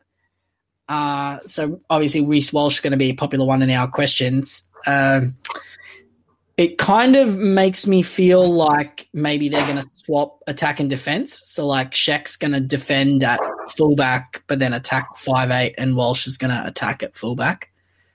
Yeah, um, that's yeah. I mean, it's definitely a possibility, isn't it? Um, which probably a, is the best for Walsh because he's going to get 15 tackles, but then be defending at fullback, uh, being attacked at fullback. So, mm. Mm. yeah. Well, I mean, yeah, because it was interesting because I understand what Nathan Brown was trying to do last week. That said, uh I think having Roger defending on the wing I think you really lose something. Like I understand he was trying to have him there so he could still get his ability under the high ball and do the kick returns and stuff, but you really lose his organizing and you know that the, the thing that makes Roger great, those intangible abilities that you can't really measure on a stat sheet. Um, so I, I, think this is probably the best thing for the team, seeing Walsh at, at six. Uh, and, we, and, we, know that Walsh has been playing the last few weeks in um, in reserve grade too, so he, yeah. it's not something that's foreign to him either. No, yeah, I'm really excited to see what he can do. Uh, it, obviously, he's not going to play that first buy, but he's quite cheap. What is he, two fifty something? Yeah, about two fifty one. I want to say. Yeah, two fifty four. Yeah. Um, so break even of zero. Um, I wouldn't go so far as to say he's an urgent buy. Mm. One more week's not going to kill you. I'd be really curious to see if something, some shenanigans happen with O'Sullivan uh, in this game, uh, and maybe like you know something happens, Fusitu'a ends up at center or something, and Walsh out of the wing. I don't know, right? So yeah, I'd just be wanting to sort of see what happens there um, before I make a decision on him. Um, this bench is pretty full of middle forwards. Yeah. Um, oh, I mean, Bayley Sheridan's there. You'd assume that he's going to spell um, Masila. That that said, if Curran, I'm, I'm guessing they've named Curran because he's going to the judiciary. So I'm I'm guessing that if he's unsuccessful, mm. maybe Sheridan will start there, and maybe Murchie comes onto the bench, or maybe even O'Sullivan comes onto the bench. Um, yeah, I mean, it's tough to say. I think if you're buying Walsh, you you'd hopefully have someone that's playing either in this game or in a later game that you're trading out, just so you've got that option to reverse just in case. Um, that said, I don't think it's going to happen. Personally, like again, no. this is a bit of gut feel. I think he's going to. I think he's going to uh, start and play six, and I think his position, that position, will be his at the very least until after the first buy. After that, he's got to keep out Chanel Harris Tavita. Um, but I don't think that's that's too hard of a task either because because nah. I think they see, they see this guy as the future. The problem is he's their future fullback, not their future mm. half. And for some inexplicable reason, they think Kodi Nikorima is God's gift to the halfback position. and Sean O'Sullivan has some sort of mystery injury that he's sitting down on the bench there. I really don't like Nathan Brown. Just like I know I've said this a couple of times, but I, I don't think you guys ex- understand how much I don't like him and I don't rate him as a coach and I don't trust him. And I, this team could be anything on game day. And, you know, if you if you're locking, because what's going to happen is a lot of people are going to do like a Stefano or something to to Reece Walsh and then put Reece Walsh in their wing fullback position. What you need to do if you're going to do that, even if Turbo is ruled, uh, not Turbo, if Teddy's ruled out, you need to leave Walsh just sitting in your emergencies and take the AE from him rather than putting him into the team. So if something happens, that the player doesn't get locked, and and just do it that way because you need to protect yourself from Nathan Brown doing something annoying because he will do it. Yeah, I mean, even if you don't have Teddy, like say you've got a, a Papenhuyzen, um, yeah, you know, stick him in your uh, in your wing fullback so you're not locked into that. Yeah, I know people. Some people like to like just have all their injured players in the bench, but you really can cost yourself. You can have players locked. You can do all sorts of stuff. It's just not great. But um, I guess uh, think, speaking of things that aren't great, Jazz Tevaga didn't do that well last week. Um, no. So No, 30, 30 points in 47 minutes or something like that. Do you owe Tevaga? Did you end up buying him? No, I did not. Luckily, Luckily. yeah. So uh, yeah, I guess my uh, I win by default kind of this week with the uh, the Gerbo v Tevaga debate, but I don't feel very good about it. yeah. I mean, Jake didn't do much better either. No, he- I don't know what's happened to him. He's been space jammed by Dylan Napa last week, I think.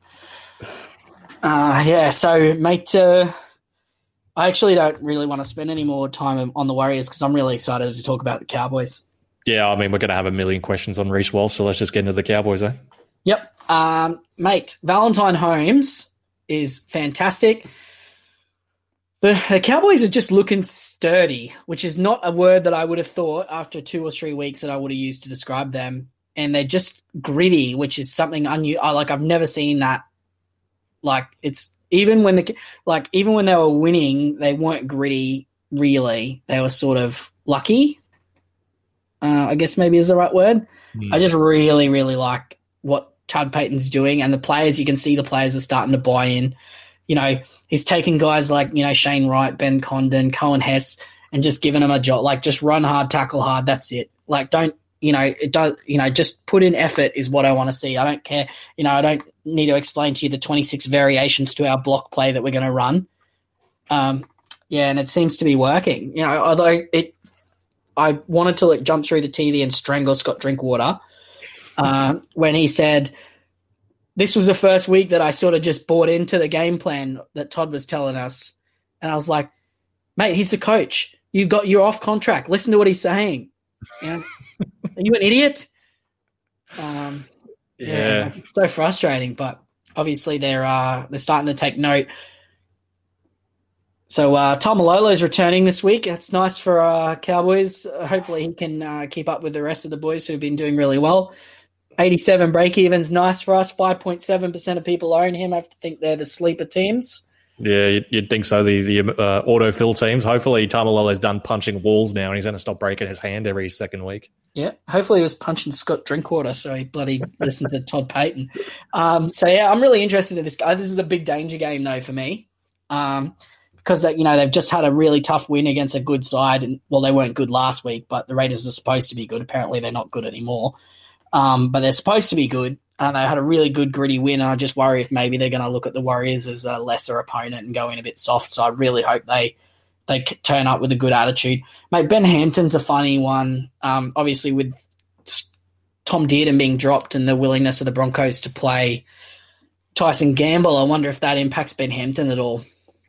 Yeah, potentially if uh, if Dearden does secure an early release. That said, I I don't I don't know if the Broncos are going to be too keen on doing that, given you know that he probably is their halves cover. Like I know they've got Brodie Croft as well, but um, it, it's it's always good to have depth. I'd, I'd say as a club. So I mean, unless that the Broncos get a replacement of their own, Hmm. um, I. I I mean, but it, that said, it is a possibility. You you got to keep that in mind if you're buying Hampton. I don't think Chad's going to leave early, but um, Dearden is a possibility. But that said, as well, like you, you were talking about how Drinkwater doesn't buy into the game plan, and I've seen him put up all these awful fifth tackle options. There's always that chance that he's the one to make way for Dearden too. Yeah, I think the Cowboys fan base would be some sort of like a riot outside the stadium if they did that. Unfortunately, I don't know what it is, but the Cowboys fans on social media, particularly in the Facebook followers group, they're just oh my god, they're just oh intolerable. Some of them, some of them are lovely people as well, but just some of the suggestions. It's, it's, it's I'm sure everybody's Facebook group's the same. You know, if you're like, hit us up on the socials, on the comments in the podcast session, and tell me some of the the shocking things that you've seen suggested in Facebook, uh, casual NRL fan Facebook. I, lo- I love it. I thrive on it. Final game of the round. Mm. Might jump into the Dragons first before I tee off on Madge. Um, mate, uh, Dragons. So obviously the experiment of putting Jack Bird at five eight for the first thirty five minutes and then shifting him is over. Uh, so Ben Hunt returns. Bird's back to centre. Both of their wingers are suspended. So Cody Ramsey's back to the wing and Feagai debuts. Um, that's I guess debuts for this year, not overall. Uh, Josh Kerr's back to the edge.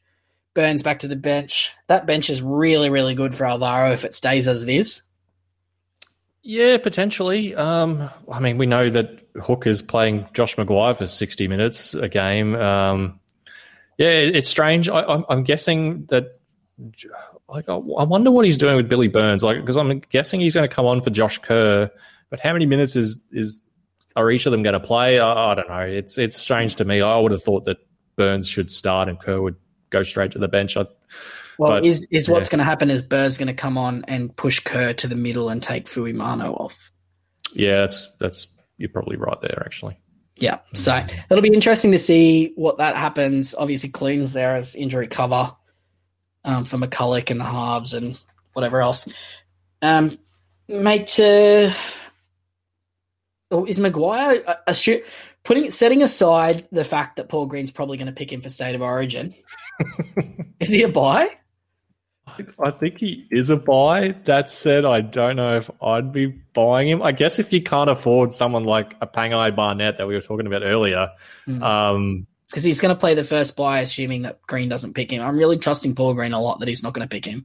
If I mean, if it was any other coach, you'd say he's no chance of playing Origin, but it's Paul Green, so he's Yeah. he's, he's that possibility. But yeah, because it seems like he's going to be playing in that in that sixty, you know, fifty-five to sixty minute role uh, for the Yep. Dragons. Um, Well, I this mean, year so far, he's got 46 and 36 for the Cowboys, and Hmm. then 55, 46, and 67 for the Dragons. That's points, not minutes. Um, but he looks like he's playing a pretty consistent 60 minutes, and he's being asked to do that work through the middle. So he's. Uh, uh, did you know uh, Josh McGuire is the only player in the NRL that hasn't um, like been part of a winning team though? So three losses and then three losses. I love it. I'll live for it or four losses and then two losses. I lied. So he's uh, every every club is un, is not has won at least a game now, but McGuire hasn't. So yeah, Cal's must be- undefeated since he left. he must be such a bad influence on the on the dressing room, which means he, he's he's almost a shoe in for state of origin. He'll probably be the starting prop or lock as well, and probably the captain. Mate, Mm, let's go. West Tigers. I was expecting, probably, I don't know what I was expecting. I guess a coach that decides to play Moses Mbye for 56 minutes and Stefano for 30 minutes can't be trusted too much. But, mate, the only change that they've made is Leilua and, and Zane Musgrove out for Mikaele.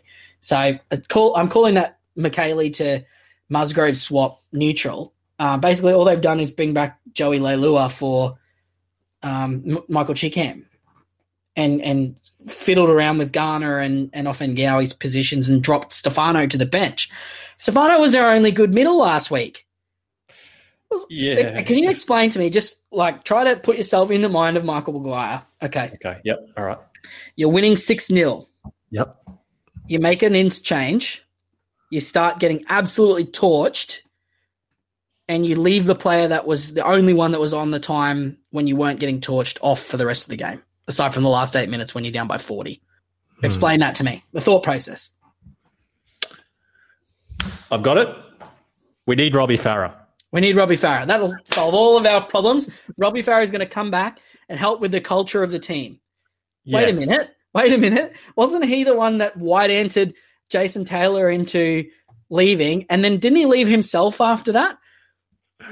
Yeah. Yeah. Yeah. No, I'm he did. sure. Yep. Okay, sure, yeah. good. And I'm not saying Jason Taylor was a good coach because he's not, but he certainly wasn't the problem. Obviously, the problem is all of these guys strutting around like the the spine was part of the problem. Like, I think the the one player that typifies the the, the problem with the West Tigers is Aaron Woods.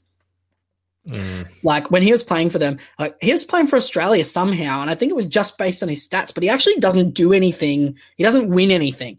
You know, like this West Tigers team, you got Daine Laurie, who's really, really good, and Nofo, who you can tell is just trying, but he's not an elite winger. Like he's trying, and he like I want him to be good because I think he'd actually be a good person. Like he'd be a nice guy. You could go and have a beer with him at the pub, but he just like he's a very niche sort of winger and you cannot put a guy like that outside James Roberts or the ghost of James Roberts. I don't know what the hell has happened to James Roberts, but he's just like it's like they've just collected a bunch of players and said, "Righto, you guys will play together," but none of them fit with each other's styles. You know, like I don't know a massive amount about football. I'm pretty new to it, admittedly. I know that Luke Brooks plays better when he is the dominant half and he plays against uh, with a running five eight in the preseason, Adam Doueihi was talking about how he's going to just run the ball and and and give early ball to his centers. That was the the key part of this article. How many times have you seen Adam ball Adam Doueihi give early ball to his centers this season? Probably count it on one hand, I'd say. Yeah, he's he's the opposite of that. It's it's I'm going to run the ball. Oh shit! I'm about to get tackled. I'll dump it off to somebody in a worse position than me that so they can get tackled there. And then I'll get it up and put up a torpedo. And then when the guy from the other team accidentally misses it and we score a try, I'll have all the, the commentators saying that I've got such a good kicking game and we need to keep coming back to me. Adam Doueihi's a center. He can play five eight, kind of like Jack White, Jack Wighton, but they're both centers. That's their that's their position, right? His his only thing in his toolkit is hooking it up in the air and hoping that somebody drops it. I can do that. At least uh, Doueihi can get it, get the ball in play. He doesn't yeah. put it out of the full. He's got that going for him. Yeah, the West, the West Tigers reserve grade team is absolutely blitzing it. How many of them do you reckon that they're that they're debuting? Um, I can't. I can't see any de- debutants in here, Mark. Zero, zero yeah. is the answer. Alex Seyfarth, who was the worst one of all of them stats wise, is the one that came, and he'd already played. They got Tuki Simpkins, and I was raging about Tuki Simpkins. I don't know if you guys remember a couple of weeks ago with the Cowboys, but they're not even playing him. well, mate, your your rant uh, played the Cowboys into form. I think Payten played it played it for I the boys. I don't want this team to get into form, this Tigers team. I feel bad for their fans. Their fans are going to sit there and watch them do- dish up this dog, flaming dog turd every week. Um, Moses Mbye played 56 minutes in the middle and leaked 40 points. He didn't even look like he was going to tackle Trbojevic. And Madge was like, oh, he looks like he's doing a good job out there. He's paying paid 950 grand a year, so we better pay him to lose us games as well while he's out there. I would pay him to leave. Like, go and sit at home. Here's your 950 grand. Go and sit at home. Yeah. Well, What's I mean, he doing? So, What's what is he adding to the team? Uh, like, he's got uh, you, yes, he's there covers all of their positions, but he's not good at any of those positions. Mm.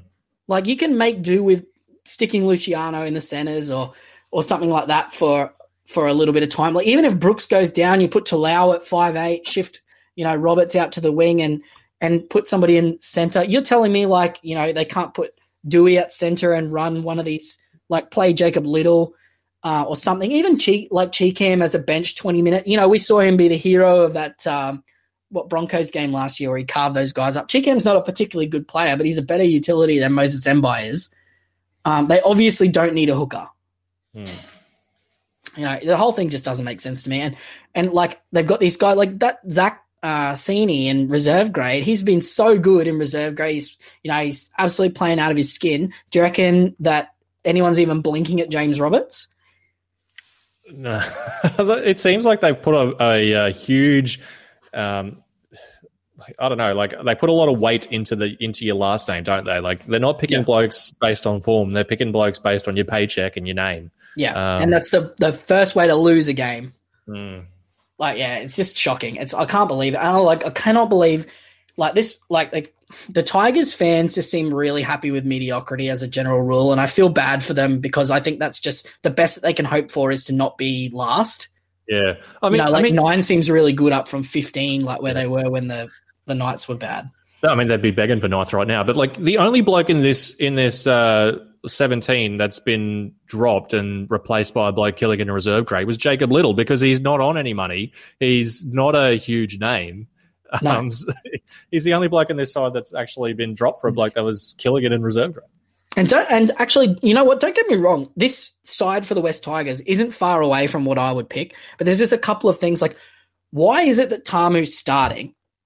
Why isn't it Stefano starting, playing 25 minutes? Tamou comes on for 25 minutes through the middle of the game, like 10 minutes either side, or 15 minutes either side of halftime, and then Yuto Okumano comes on and finishes the game. Tamou is not a good like he's a he's a leader, but he's not going to win you a game, especially not in this Tigers side. You know, if you're going to do that, at least you know get the minutes into Stefano. And this, I'm not talking from a fantasy point of view. Like, yes, I want him to play minutes for fantasy, but you cannot look at that team, that performance from last week, and go, you know what we need? We need to bench our best prop. That'll solve everything. And I can understand if they're trying to stiffen up the middle of the game so that they're not weak through the middle. But what's going to happen is Stefano's going to go on, and then Mbye is going to come on, and like he can't run around and, and cover for him. Mm. This doesn't make any sense. You got Shawn Blore in there in reserve grade. He's exactly what they need. They need that, you know, starch. They need that got like the guy who was laughing at Nathan Brown last year. That's exactly what they need in this side. And do you reckon they pick him? No, they got Mikaele there again. yeah. Did no, Seyfarth even play last week? I didn't notice him. I'm pretty sure he came on with like 15 minutes to go. Like, surely you can pick somebody better on you to have on your bench than that that role. You'd, you'd think so. Um, God, I mean, you know who, uh, you know who Moses Mbye is? He's, he's Wish uh, Tyrone Peachey. That is an insult to Tyrone Peachey. That's why I said Wish. I put Wish in front no, of it. it's still an insult. he's Wish Danny Levi. It's honestly, it cannot be like it cannot be that that's your best team. I just I refuse to believe it. If it, if that's your best team, this is this this Tigers team is a perfect example of why we need relegation in. like the Roosters B grade side would beat this Tigers side. Get the Dolphins up, the Redcliffe Dolphins. Dolphins. It's time. It's time. Yeah, I don't know. I, I feel like that's enough, but. Yeah just um yeah, I feel bad for the fans more than anything. I don't care if they do bad, but like, you know, they just I I don't understand just accepting mediocrity. Mm. Consistently accepting mediocrity and being happy about it. And like, you know the thing that upsets me, I'm going to keep going. The thing that upsets me about all of this is you know who gets blamed for these losses? Luke Brooks. Luke Brooks. And Luke Brooks Luke Brooks has never played behind a forward pack that's one contact ever. Mm. Never. Like they just, you know, if there's a guy I can't remember if it's I think it's reading the play on Twitter, and like they're like the Tigers are consistently last in winning contact. Yep. And you cannot expect your halfback to just rescue you. You know, if Cooper Cronk played in this Tigers team, they'd still suck. Yeah. You know, you just can't do it. It's not. It's, it's, not his fault. And like Brooks hasn't been good, but it's not his. Re- it's not his fault they're losing. No, I mean, and it was the same thing last year. We talked about this in the preseason about how they they were terrible at go forward, they were terrible at um, through the middle, and we thought that you know maybe they'd improved by some of these signings, but they haven't. They just yeah. they haven't. No, it's really disappointing, and I, I it, it really ticks me off when I see Brooks being blamed for it because like Cooper Cronk would not take this team to the top eight, couldn't do it. Mm. You know, it just can't be done. You need to have forwards winning contact. You know, they need to be like it needs to be Shawn Blore laughing at Nathan Brown. That's that's what this team needs. They need to find out what their identity is because at the moment this Tigers team doesn't know who they are. They got a couple of flashy guys with no substance and a couple of substance guys with no flash, and they're trying to glue them together to make a football side rather than picking an identity. Mm.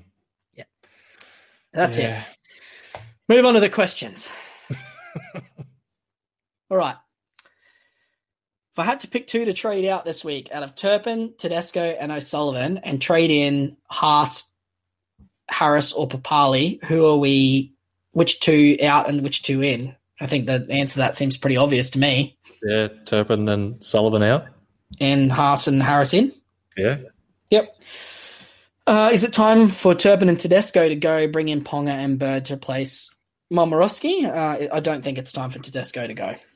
No, I I think uh, who was his first one? Turpin. Yeah.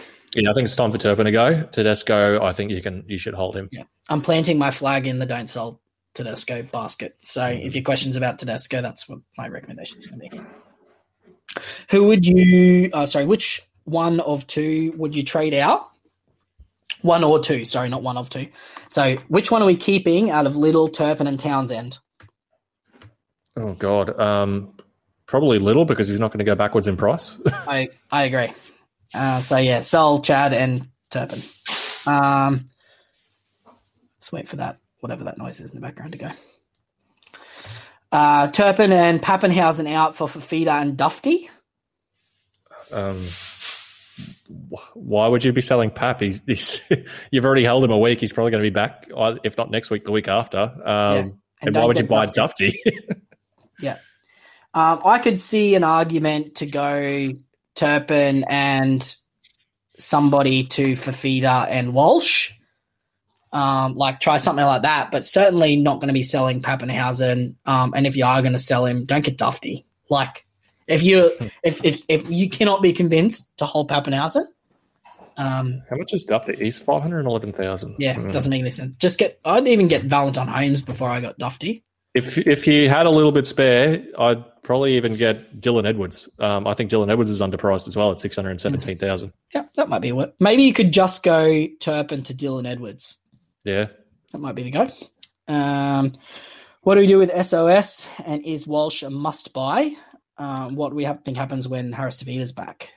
Mm, um, I wouldn't call Walsh a must buy. I think he's a good buy, uh, yeah. but I, I, don't think you're going to lose anything. I just think a lot of people are going to be in the market for a wing fullback this week. Um, uh, what happens when Harris Tavita comes back? I guess we spoke about this. There is a chance that Harris Tavita takes that spot. At the same time, uh, I mean, Walsh is the future, I think, but is is like we've got a, they've got a pretty good sample size on Harris Tavita. Do they think he's the, the long term solution? I don't know. I think I think they do. I think they okay. think their best halves combination is Harris Tavita and um, Nikorima.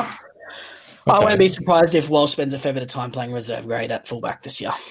But I mean, even if because uh, what we've I think um, Harris is scheduled back around round fourteen, so yeah. Um, that's that's still five games, and given that his his break even's low, that's plenty of time um, for for him to make his money.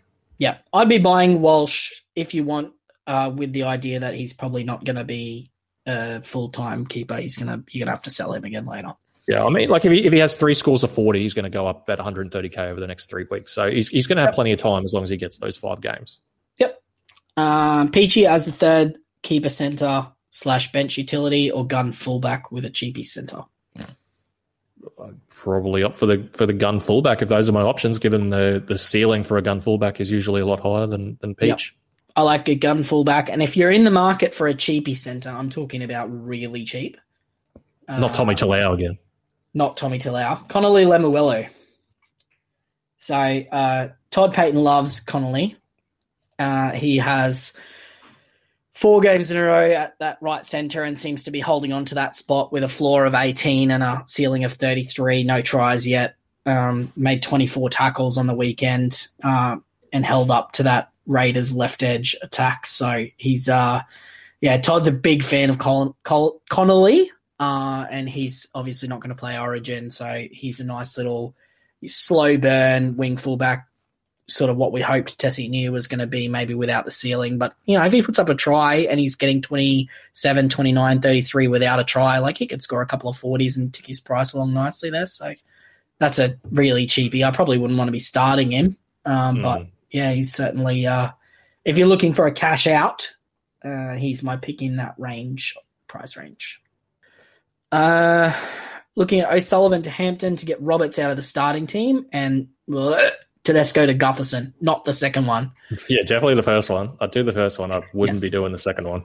Yeah. So O'Sullivan to Hampton, and then if you if like worst case scenario, Teddy's out, play Roberts this week, unfortunately, and play Hampton at wing fullback because yeah. Teddy back next week. Unless we get some news over the next couple of days that all of a sudden Teddy's going to be out for a month, I wouldn't be selling him because I, I, don't think if if they don't plan on resting him, I don't think he's going to be out for more than a week. Yeah, and you know, as soon as everybody jumps on and sells him, he's going to put up hundred points.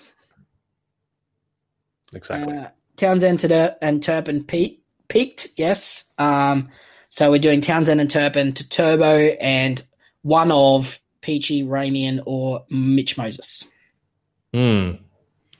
Um, those, those are two. Those are like Peachey and Ramien versus Moses is uh, very different positions. Uh, yeah, if you don't need the center, Moses' ceiling is Yeah. about 15 points higher than the other two. Yeah, if position doesn't matter, go Moses. But I guess if center, who would you go, Ramien or Peachey? Peachy. Mm, yeah, Yeah, without without without even thinking about it. because it's only fifty grand more. Yeah, no, you're right. Yep. Dale, 94 out of bounds. Do we trade Teddy? No. Yeah, no, I wouldn't. Um, especially given that he's named. If he if he wasn't named, like I said, if he wasn't named and we thought he was going to be out for a while, I'd trade him. But one, if he, yeah, if he plays this week, definitely hold him. He's already lost 200k. Like Yeah. he's gonna he's gonna start going up eventually once his break even bottoms out. Yeah. And you- everyone else, everyone who doesn't, yeah, everyone who doesn't have him is going to be going to buy him in two weeks. Yep, correct. Uh, when will Josh McGuire be able to party again and not have to keep attending meetings? I don't know what that means. um, is that some sort of code? Can you inbox me and tell me what that means? um, do we sell Simonsson or play him this week? Uh, I mean, if you want to sell him to Reece Walsh, I'd, I'd probably go for it. Pull the trigger on that if you don't have any bigger issues. Uh, same question about Walsh. Is he a buy and how safe is his spot? I'd say, yeah, he's a buy. Safe is oh, I think it's safe till after, like, until the bye, until the round 13 bye. I, I'm going to say there's a 70% chance that he plays until after the first bye. So, yeah, Ryan's a bit more confident in him than I am. Uh, I think he's I think he's going to spend time at fullback in reserve grade rather than playing out of position in first grade. Over the next, like, before Yeah. Harris-Tavita comes back, you think he's going to go back to reserve grade at some point? If O'Sullivan's fit, there's a chance he doesn't even play this week, That's, yeah, that's a good point. which is why I'm concerned. Uh, Curran question mark. Uh, subject to what happens at the judiciary, I think he's probably a seems to be a good option. Yeah, he does seem to be a good option. Um, that said, like, Harawira-Naera is what, like 10k less than him? Um, Oh, is I mean, he? Yeah, I think so. Curran's Oh. 340k now. Oh my god! Yeah, get Harawira-Naera. Yeah. Um, yeah. I know the break even's tempting, but Harawira-Naera um, feels like Harawira-Naera has more job security. Yeah, you don't have to worry about. Yeah, yeah, I mean, it does feel that way, doesn't it? Um, uh, I, Strictly speaking, he doesn't, but it feels like he does. I mean, Curran might be suspended this week anyway, which sort of puts the question to bed for you anyway. yep. Uh, thoughts on bringing Hampton and Mann in this week? Need a center and a man in my life, but then, but then also, I think there's an addition to that question, isn't there? Um, what did it was from Billant? He Oh, from messaged me earlier. Yeah, so he wanted to sneak into it, uh, trying to buy for round thirteen. Um, so could get CHN and Best or Hampton and Mann. Um, I think I like CHN and Best, or CHN and Peachey.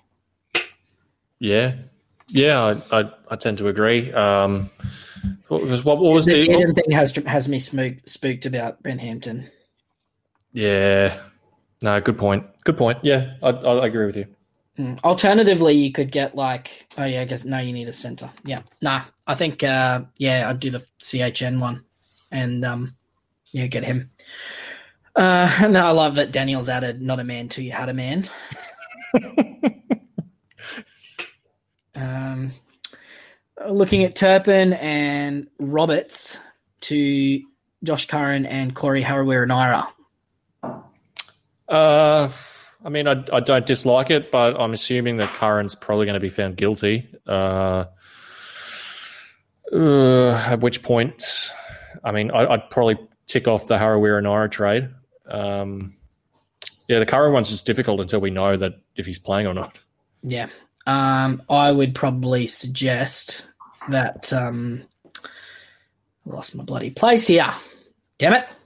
Um, yeah, no, I think uh, I'd probably be inclined to go uh, one of Harawira, Naera, and Curran rather than both. Mm. Um, maybe get, uh, I'd probably even look at Walsh or uh, make an upgrade instead of, you know, banking 500k Um, I, I trust Harawira-Naera more than Curran, and I can't believe I'm saying that I trust Harawira-Naera. Why is James Roberts so terrible? Um, I think you need to go back about 10 minutes in the podcast and listen to my uh, 10 minute rant about the West Tigers, and you'll find the answer to that question. He's got a broken wing. The Jets down. Yeah, he's uh, he's being held together with duct tape at the moment, and um, it, it's seeming to be relatively ineffective. One day I want to go through. Um, I'm just going to switch over to Facebook questions. I want to go through uh, NRL fantasy talk and answer the questions from there instead of like the ones that people send us. I, I reckon that'd be fun. It'll be yeah, it'll be uh, interesting. All right. So who's the most urgent trade out of O'Sullivan, Liddle, Niu, Turpin, and Stefano? So I assume there's only two that you need to trade out. Um, so SOS and Liddle and Niu all aren't playing this week, but I'd say Turpin definitely needs to go. Yep. I'd probably be inclined to hold Stefano and maybe move Tesi Niu instead. Yeah, I I tend to agree. I think Turpin's the really Turpin's really the only one that's urgent in that uh, in that list. Um, but as for the second trade, I'd probably be looking at if not Niu O'Sullivan. Yeah. So he's got 90k, needs at least a center, but two trades. So could you go like Niu to either Ben Hampton or maybe like Reece Walsh and go Turpin to Peachey and then spend the money elsewhere or something like that, or best Mm. might be a go. Or um, even say a Brian Kelly. If it's SOS and Turpin, you could probably get Brian Kelly and Pangai or something like that, which might be a good a good combo. Yeah, that'd be fun. Yeah, I like that.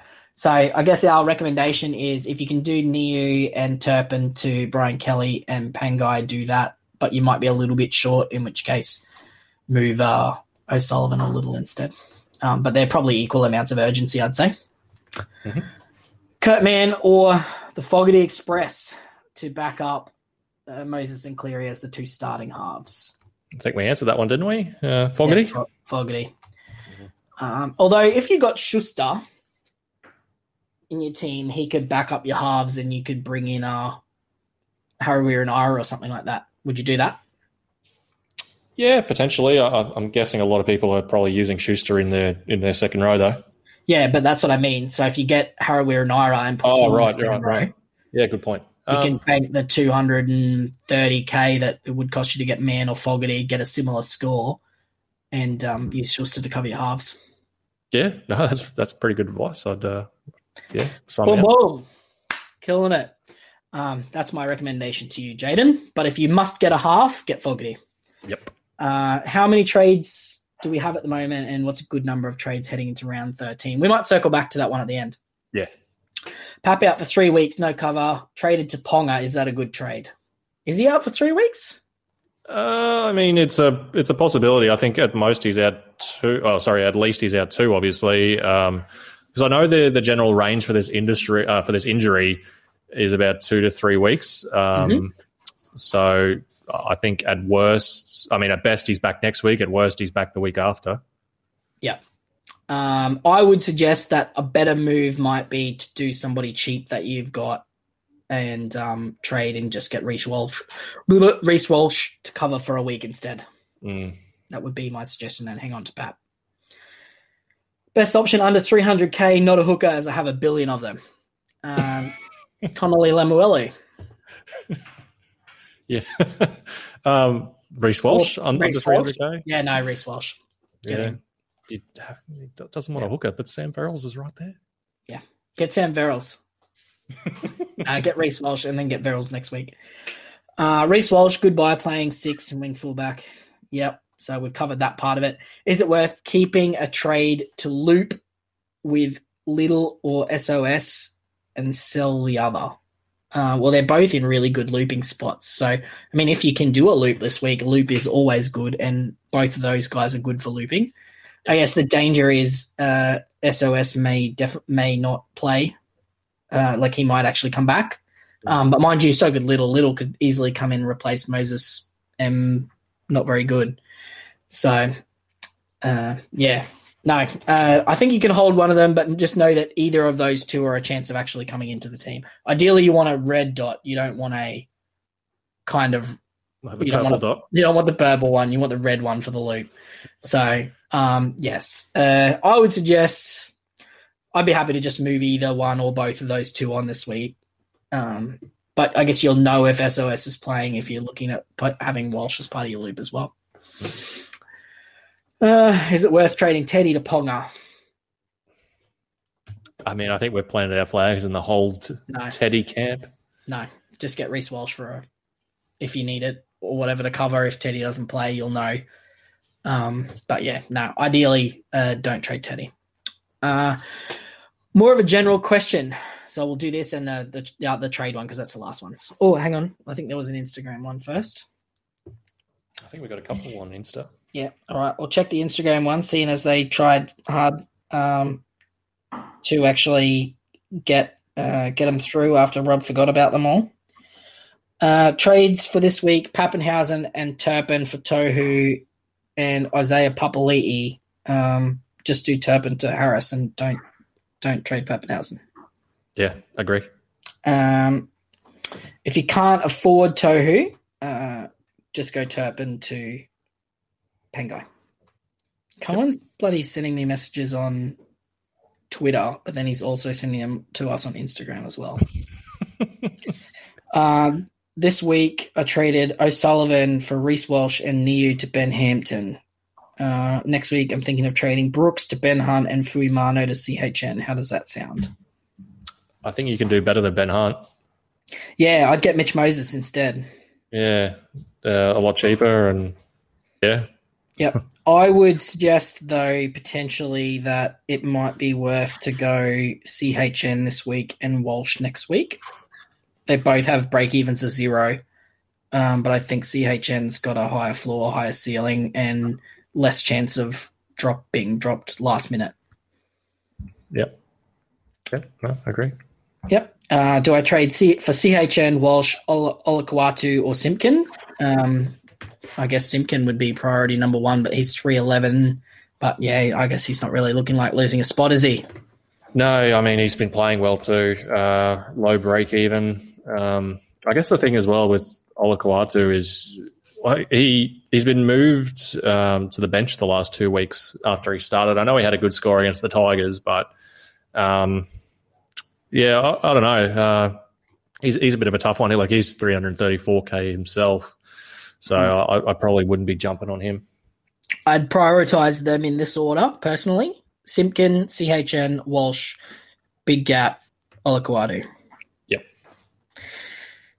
Uh, what's a good amount of trades to have left? Oh, that's the same question. So yeah, so um, what's a good amount of trades to have left at the moment? Oh, I mean, I, I'm guessing like most people, most people are probably in the mid twenties right now. So Yeah, I had 25 before this week started. Um, and I so I've saved three all up. yeah, no, I'm in the same boat. Yeah, so I think if you've managed to save two to three trades, considering the injury carnage, you're probably doing well.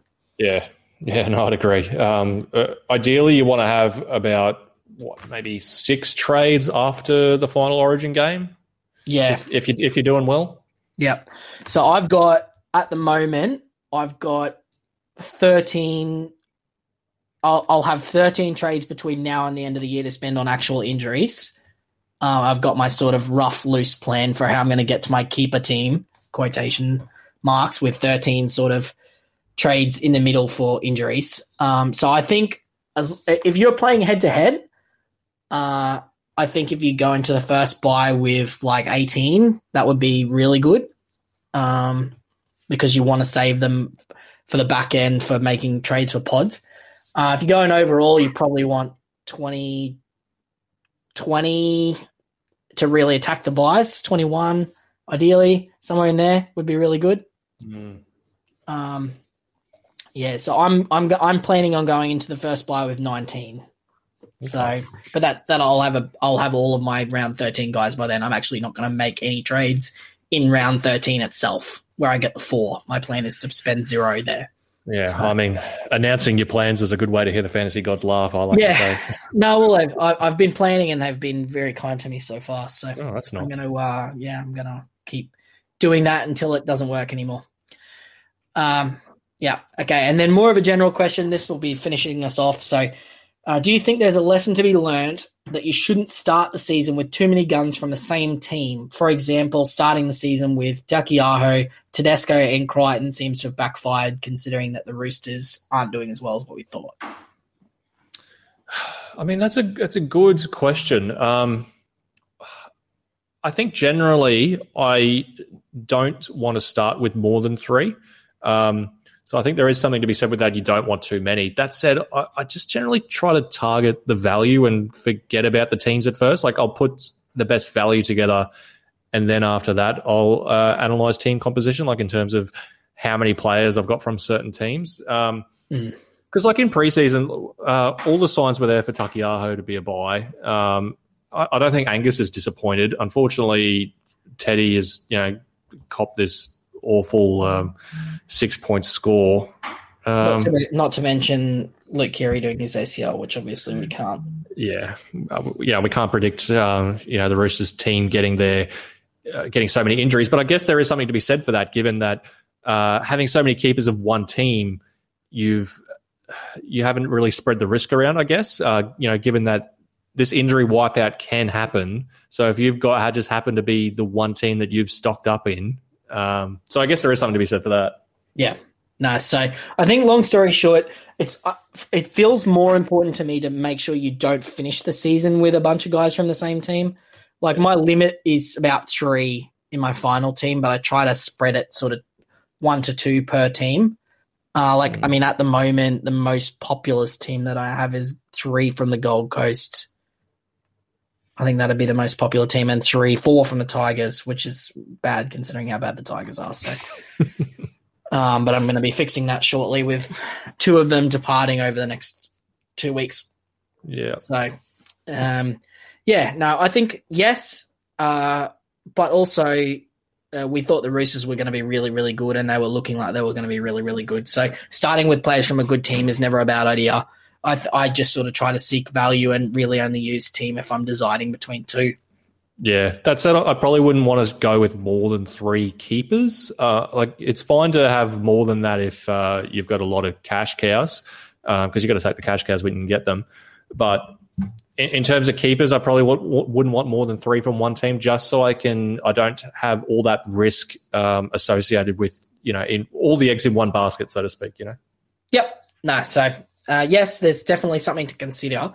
Probably something to have a look at at our end of season um, chats. Mm. You know, like a wrap up or something. We'll have a look at that sort of stuff. But I mean, you know, players are what they are stats wise. Some some teams, like especially when you're looking at three guys like Angus Taukei'aho and Teddy, they don't play the same position. They're not reliant on each other doing badly to score well. Yep. You know, whereas if you're looking at like if you look at three guys from the spine, they're pinching points off each other's kick meters or try assists or whatever. Whereas you know Angus makes his points a specific way, Taukei'aho makes his a specific way. You know, so it's not they're not sort of stepping on each other's toes. Um, But yeah, certainly wouldn't be like you know, like uh, I don't know what a good example of this would be. Like you know, Marnie and Moses might be one, like the closest one, something like that. Yeah, Brooks and Adam Doueihi, if you've gone that route. Yeah, yeah, something like that. So, yeah. Man, Adam Doueihi was disappointing after, uh, I have to say that that one's one that TK got wrong as well. He was telling people to buy Doueihi for 100k more than Turbo on last week's pod. Uh, oh, man. Although, although I don't think uh, anyone predicted Manly winning 40 to no, 6. no, they didn't. Well, I mean, I did because it was turbo time. But, oh, of course, yeah. Of course. Mm. Yeah, we get I all think, the? Uh, sorry, you were saying? Yeah, I think no, I think that's all of them. We we got all the Instagram ones. God, I hope so. we're at like an hour and forty minutes, so I reckon we'll just wrap it up, eh? Yeah, let's do it. I'm going to be editing this till Saturday. no, I might just do a YOLO edit and just throw it up. Yeah, why not? Yeah, the, all right, guys. People, the people love it. Yeah, they love it. All right, and hopefully, I uh, hopefully you enjoyed my Tigers rant, Tigers fans apologize if you don't. I love I love you, and I, I want what's best for you as long as you didn't beat the Cowboys. Um, I don't harbor any grudges that you beat us in 2005 because I wasn't really a league fan in 2005. So You weren't uh, you weren't on the, uh, the the early JT train. No, mate. No, I wasn't a believer. I, I never, I didn't actually really start following until the Cowboys became consistently good, being from North Queensland. Um, but um, yeah, no, I. Uh, Ooh, breaking news! Josh Breaking- Curran, Josh Curran has had his charge downgraded, and he is free to play this weekend. interesting. Um, I'd still probably prefer CHN. Yeah, I'd agree.